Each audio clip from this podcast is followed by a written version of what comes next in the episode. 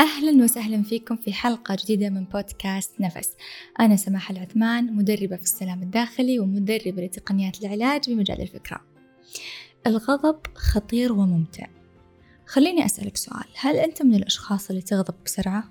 تتنرفز بسرعة؟ أو تعتبر شخص هادي ولكن في بعض المواقف تثير غضبك؟ اليوم في هذه الحلقة راح نتكلم عن الغضب بطريقة مختلفة وكيف ممكن نستفيد من طاقة الغضب ونفهمها خذوا نفس عميق وخلونا نتكلم عن هذا الموضوع أكثر.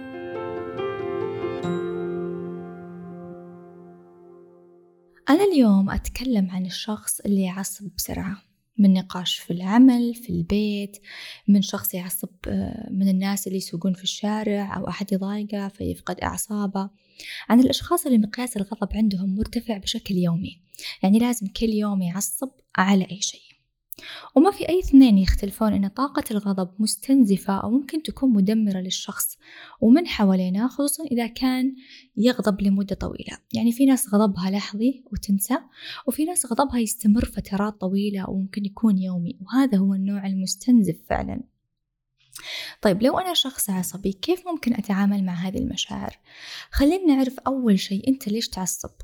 وهنا في معلومة جدا مهمة أبغى أوضحها لك تكون واعي لها.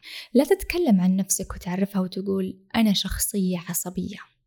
لا تكلم عن حالة الغضب لأنه هي المفترض أنها تكون حالة أنك أنت تمر فيها وتروح. وليس أنت تعريفك أنك أنت شخصية عصبية. هذه أول نقطة وجدا مهمة. طيب إيش اللي يخلي بعض الأشخاص عايشين في دوامة الغضب يوميا؟ وخلينا نسمي هذول النوع من الأشخاص اللي يعصبون على الصغيرة والكبيرة. آه مزاجهم دائما في مود عصبية. ممكن لأطفالهم زوج زوجتهم أو زوجهم يخافون أنهم يفتحون معاهم مواضيع لأنه غضبه يثار بسرعة.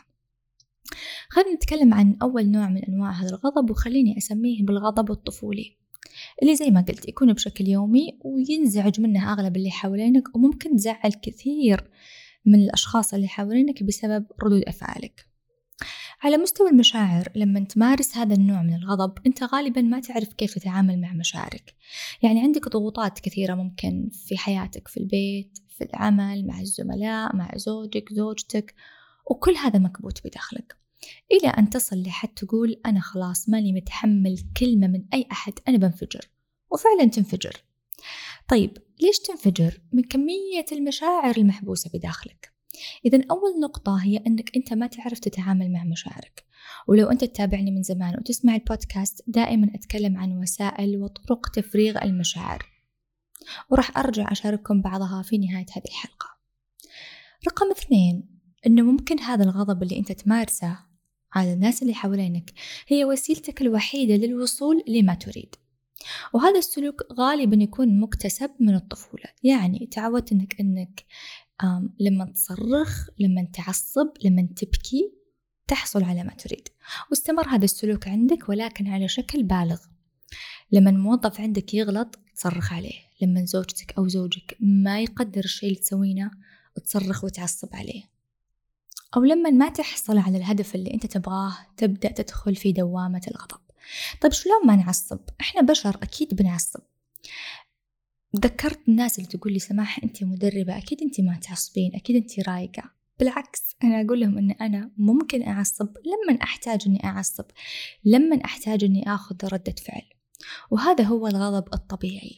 واللي يجي لما إحنا نتعرض لأحد هذه الثلاثة أمور. أول تريجر أو أول محفز للغضب أنك أنت تتعرض للظلم أو عدم العدل. تشعر أنك انظلمت أو آه، حقك انأخذ فتغضب حتى تحصل على حقك وهذا شيء مفيد. اثنين الاعتداء على قيمة من قيمك العليا. مثلا من قيمك العليا الاحترام فتشوف شخص في الشارع يرفع صوته على كبير في السن وأنت ما تعرفهم اثنينهم فتغضب من هذا المشهد. وممكن تتكلم مع هذا الشخص. ليش؟ لأن تحركت قيمة عليا عندك مست هذه القيمة لذلك تبغى تدافع عنها. ثلاثة لما تكون في خطر أو تشعر بالتهديد لما تكون في مشكلة مع شخص وهذا الشخص يهددك أو يعتدي عليك بجانب الخوف أكيد راح تغضب حتى تدافع عن نفسك. وخليني أقول لك أن هذا النوع من الغضب مفيد لأنه يخليك تاخذ حقك أو تدافع عن أحد أو حتى تعدل بين الناس. مثل لما تشوف مثلا موقف فيه عنصرية قدامك وترفضها وتعصب من هذه العنصرية وبالتالي ترفضها في مجتمعك وهذا شيء محمود. لما أحد يعتدي عليك وياخذ حقك فتعصب عشان تاخذ حقك وبالفعل تفعل المستحيل حتى تسترجع حقوقك. وأيضا هذا غضب محمود. أثناء بحثي عن هذا الموضوع قرأت لفيلسوف يوناني اسمه أرسطوتل أن شعور الغضب هو عبارة عن ألم ومتعة.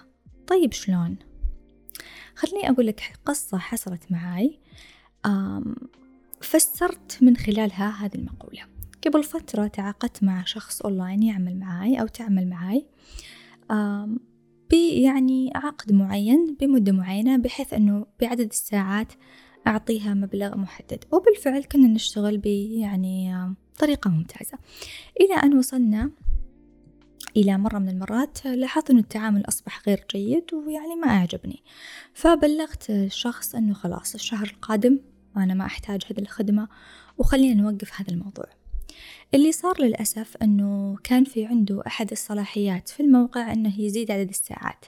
فلما قرأ رسالتي أنه أنا راح أنهي معه العمل الشهر القادم دخل على الموقع ودخل عدد ساعات إضافية فبالتالي أنا لازم أدفع مبالغ إضافية هو ما اشتغلها لي بالنسبة لي كان الموقف جدا مزعج حسيت أنه الشخص قاعد يحاول يتلاعب معاي أو يحاول يسرقني أو يستغفلني. طبعا جدا عصبت من هذا الأسلوب ومن هذه الطريقة. ولكن آه، عصبيتي خلتني أتواصل مع الكاستمر سيرفيس لهذا الموقع أكلمهم ليل نهار وهم في أمريكا إلى أن أثبت فعلا أنه هذا الشخص الخدمة اللي قدمها لي أو الساعات المضافة غير صحيحة لأنه تقريبا قدم يعني عدد ساعات مستحيل الشخص يشتغلها متواصلة.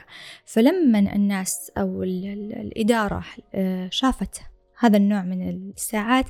قالت إنه لا هذا شيء غير طبيعي فبالتالي حقك راح يرجع لك. والحمد لله رجع لي المبلغ. طيب وين المتعة في هذه القصة؟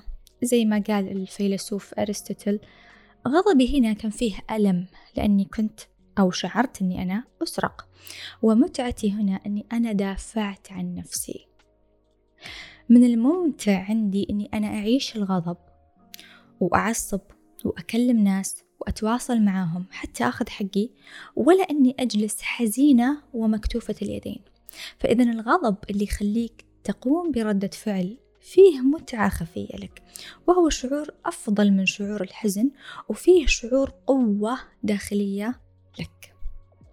طيب والسؤال المهم كيف أقدر أكون شخص متزن؟ خليني أشاركك خمس خطوات لتتوازن أثناء الغضب. أولا حدد مصدر الغضب. هل هو من الأسباب الغضب الطبيعية اللي ذكرناها ولا أنت تمارس الغضب الطفولي؟ لأنك إذا كنت كابت مشاعرك أو ما تعرف تتعامل معاها فراح تعصب بشكل مستمر. مجرد استيعابك السبب راح يساعدك تهدأ وتتراجع. ممكن تراجع خطوات وتفكر يعني بشكل عميق قبل ما تتكلم أي كلمة أو تغلط. ثانيا درب نفسك وعقلك أنك لما تغضب تاخذ نفس وتعد إلى ثلاثة. وهذا التمرين طبقه في لحظات الغضب السريعة. يعني مثلا وأنت تسوق بالسيارة أو لما تعصب على أولادك آه، أو لما تعصب من نفسك. تدرب أنك تاخذ نفس وتعد إلى ثلاثة عشان تعلم عقلك ردة فعل جديدة. وهذا التدريب راح يساعدك أنك لما تنحط في موقف أكبر مع أشخاص ثانيين تتعلم هذه الطريقة ويكون عقلك مبرمج على هذا التكنيك. ثلاثة تذكر أنك أنت المسؤول عن استقبال الشعور. يعني خليني أقول لك مثال. لو جاك شخص وسبك بالإسباني بتضحك. بتقول يلا بس والله ما أدري تقول. وما راح تعصب بس أنت أنت عارف إنه هو قاعد يسبك. أنت ما أخذت الموضوع سب لأنك مو فاهم اللغة واخترت أنك تستقبل الموقف بطريقة مضحكة بالرغم من أنك أنت عارف أن الشخص اللي قدامك يسبك. طب لو نسوي هذا الشيء مع الأشخاص اللي يغلطون علينا عمدا؟ ونضحك وبنفس الوقت نعرف نرد رد متزن يحط حدود دون الحاجة للغضب أو الصراخ تجاه هذا الموقف. طبعا ما أقول لكم أن هذا شيء سهل لأنه من الطبيعي أنك تستفز لما أحد يعني يغلط عليك ولكن ممكن ندرب أنفسنا ونحط هذا المثال في بالنا. أربعة أعطي نفسك مساحة أثناء الموقف. اطلع من المكان تحرك تنفس.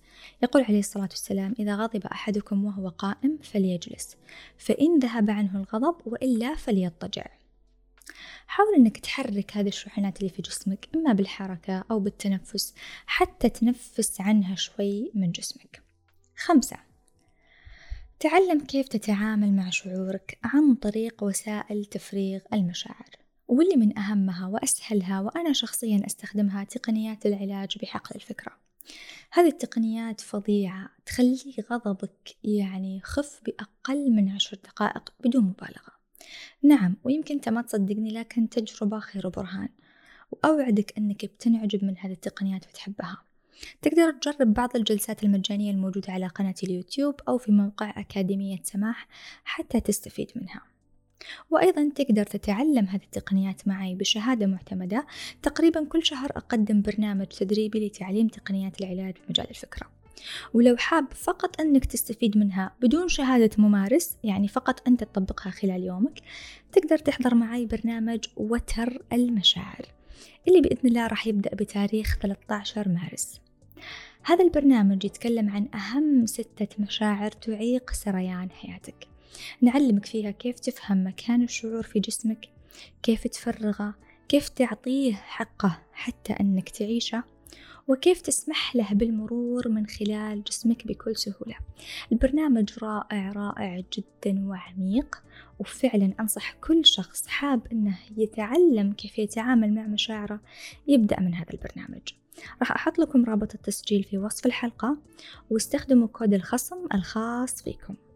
ينتهي الخصم بتاريخ 25 فبراير لذلك إذا كنت حاب تكون معنا استغل هذه الفرصة. وفي الختام خلونا نسأل الله دائما أنه يرزقنا سعة البال وطولة البال والحلم وأننا نكون قادرين على التعامل مع الاختلاف الآخرين عنا بلطف وأن نكون رحماء على أنفسنا وعلى الأشخاص اللي حوالينا. لا تنسى إذا أعجبتك هذه الحلقة تشاركها على منصات التواصل الاجتماعي تويتر إنستغرام واتساب. وأنا راح أعيد نشرها مرة ثانية. وأيضا لا تنسى تقيم هذا البودكاست عشان تشجعني أني أستمر في تقديم هذا المحتوى. أراكم في الحلقة القادمة. في أمان الله.